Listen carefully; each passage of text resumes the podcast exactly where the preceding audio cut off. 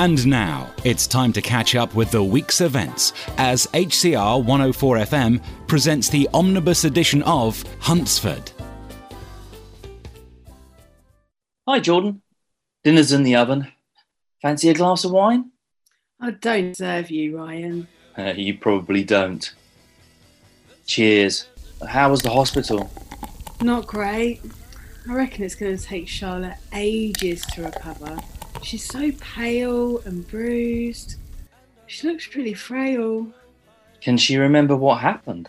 No, it's all a blank. But otherwise, her memory seemed okay.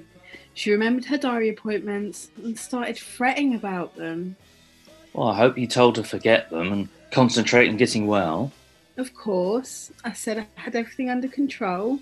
I've cleared her diary, replied to all her messages and given daily updates to the press office. You're a machine. I hope she's grateful. She is. She thanked me about 1,000,000 times. That's why I feel so guilty. About what? The thing is, people at Westminster like how I've handled the crisis. Some of them have said I'm wasted as a PA and could do a bigger job. What kind of job? They want someone to work on a cross-party team looking at youth policies. They've asked me to apply, but I feel bad about leaving Charlotte, especially now.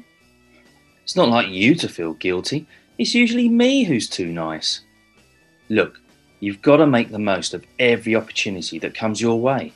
But Charlotte's so poorly. Charlotte's out of danger.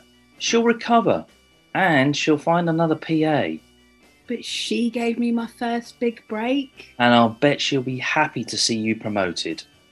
Charlotte's a nice person. She'd want you to go for it. Are you sure? I'm positive. Right, dinner's ready. More wine?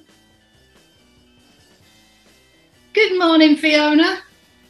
Is it really, Alison? The traffic on the bypass was a nightmare. Oh, don't stress. You're here now. And I can see you've brought a little visitor. Hello, Jasper. I'm your Auntie Ally. What a cuticle bunny rabbit. No baby talk, Alison. It impairs his cognitive development. I'm not sure the noise from the hairdryers and the fumes from the hair dye will do much for his cognitive development. There's nothing I can do about that, Laura. My nanny's off sick, so I was forced to bring him in. Oh, don't start, Jasper, please. Sounds like he's delighted to be here. Jasper, darling, oh, please, I just need you to be nice and quiet while Mummy's at work. Oh, come on, sweetheart, please stop crying. Oh, what is that racket? Oh, give him here, Fiona. Oi, Jasper. Wind your neck in, boy. We don't need this on a Monday morning. Good boy. How on earth did you do that, Sharon? Years of practice. Bianca was a nightmare. You just got to be firm with them. You're just so confident with him. Oh, not like me. I can't seem to get anything right. I feel like I'm making it up as I go along. We all felt like that, even Sharon. Right, Sharon? Right. Babies don't come with an instruction manual. You just got to wing it. Look, you're doing fine, Fiona. Why don't you go and make yourself a cup of tea? We'll look after Jasper. You go and chillax. Oh, thanks, everyone, for being so kind. Right, Jasper, now Mummy's gone, repeat after me. Oochie coochie moo cow, horsey bunny wunny rabbit. I put some jacket potatoes in the oven, Alistair. What would you like with them? Chilli or maybe baked beans? Neither. I'm not hungry, Chantel. Suit yourself. I think I'll have chilli. How can you behave as though everything's normal when you flatly refuse to put your savings account in joint names? We're engaged, for goodness sake. I already told you. I'm saving that money for a new business venture. I can't risk frittering it away on luxuries like exotic holidays. What business venture? I bet Adam put you up to this. Typical of him. He did not. Adam advises me, but I make the decisions about my own money. I can make decisions too, Chandel, and I might decide to call off our engagement. How about that? Would you really? All because of one disagreement? Like I said, it's a trust issue. Well, it shouldn't be. I need that money for my business. And if you love me like you say you do, then you'll support me instead of issuing threats. Fighting talk, my darling. But next time you decide to attack me, remember how you hate being alone. Give it some thought. Meanwhile, I'm off to the pub. Hi, Judy. What can I do for you? Hi, Laura. I'm just dropping off the shampoo bars you ordered. In that funky bag? Nice. No more big plastic bottles. Indeed. Plus the bag's made of jute, so it's reusable. Good to know we're doing our bit for the environment. Exactly, Laura. So while I'm here, can I have a word with Sharon? Sure. Sharon, over here. Judy wants a word. Oh, hi, Judy. And what can I do for you? It's about Bianca. Oh, no. What's she done? Nothing. It's what she could be doing. How do you mean? I'd like to offer her a Saturday job in Circle of Life. It's my busiest day and I could really use the help. Oh, she could use the money. She blows all her cash on clothes, so she's permanently skint. Then she tries to borrow off Bank of Mum. So do you think she'll be interested? Best you ask her yourself.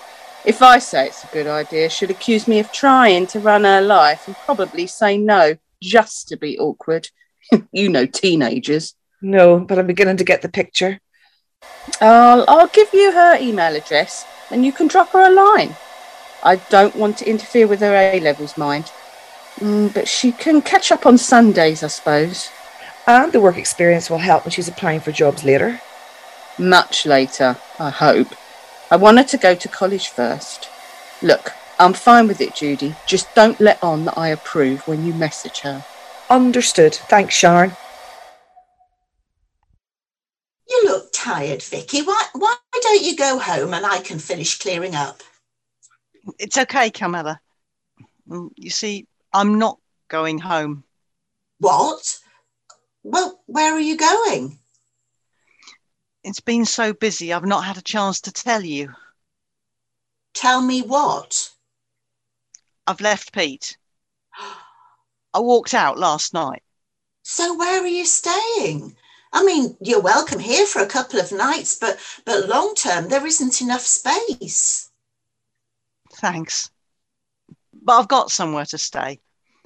Besides, I wouldn't want to put you in any danger. Danger?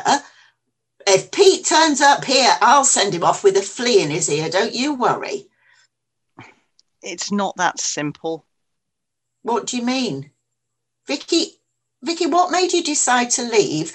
I mean, I know you've been unhappy for a long time. What happened? Look, I can't tell you everything yet. I'm really sorry. No one else knows except Duncan and PC Evans. Ah, I see. Then I won't pry. Where are you staying? I'm renting Jordan's old room at the Red Lion. I should be safe there.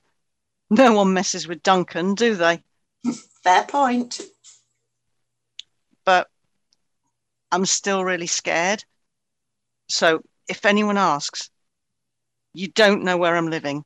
Of course, I won't say a word. Look, Vicky, I'm here for you. If there's anything I can do to help, just ask. Thanks, Carmella.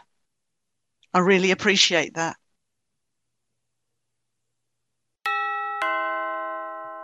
Oh, no. Please don't wake up Jasper. Bob, what are you doing here? I thought we agreed you'd stay away. Oh, I heard your nanny was sick, so I wanted to see if you needed any help. Oh, so how do you know about my business? Oh, Laura came to see Dan at lunchtime. She said you brought Jasper to work.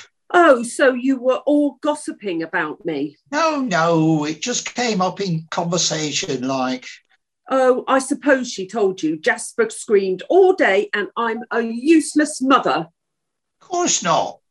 Anyway, most babies scream sometimes. My Robbie did. I never realised how hard it was for Val until she left. I had to look after him then. Didn't you help her? I just bought the garage and the nice house she wanted, so I was working all hours to make ends meet. Maybe if I'd helped, things would have been different. I'm sorry. Oh, don't be. It's water under the bridge.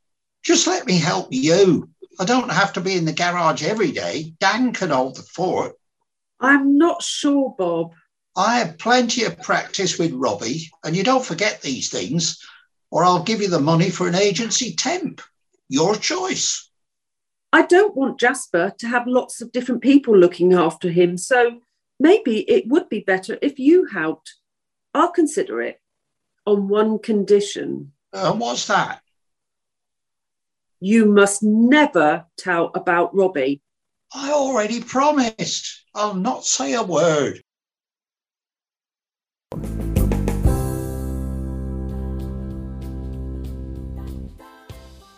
Season 6, Episode 5 was written by Felicity Radcliffe and Episode 6, Helen Cooley. Jordan was played by Anna Cooley, Ryan Stuart Nunn, Fiona Angie Pike, Alison Jane McCurcher-Kay, Sharon Vicky Marchant, Laura Carol Hooper, Chantel Becky Zorati, Alistair Patrick Roddy, Judy Sonia Anderson, Carmela Fee Fish, Vicky Elaine Lambdin, and Bob Roger Ems. Post-production engineer Sue Rodwell Smith.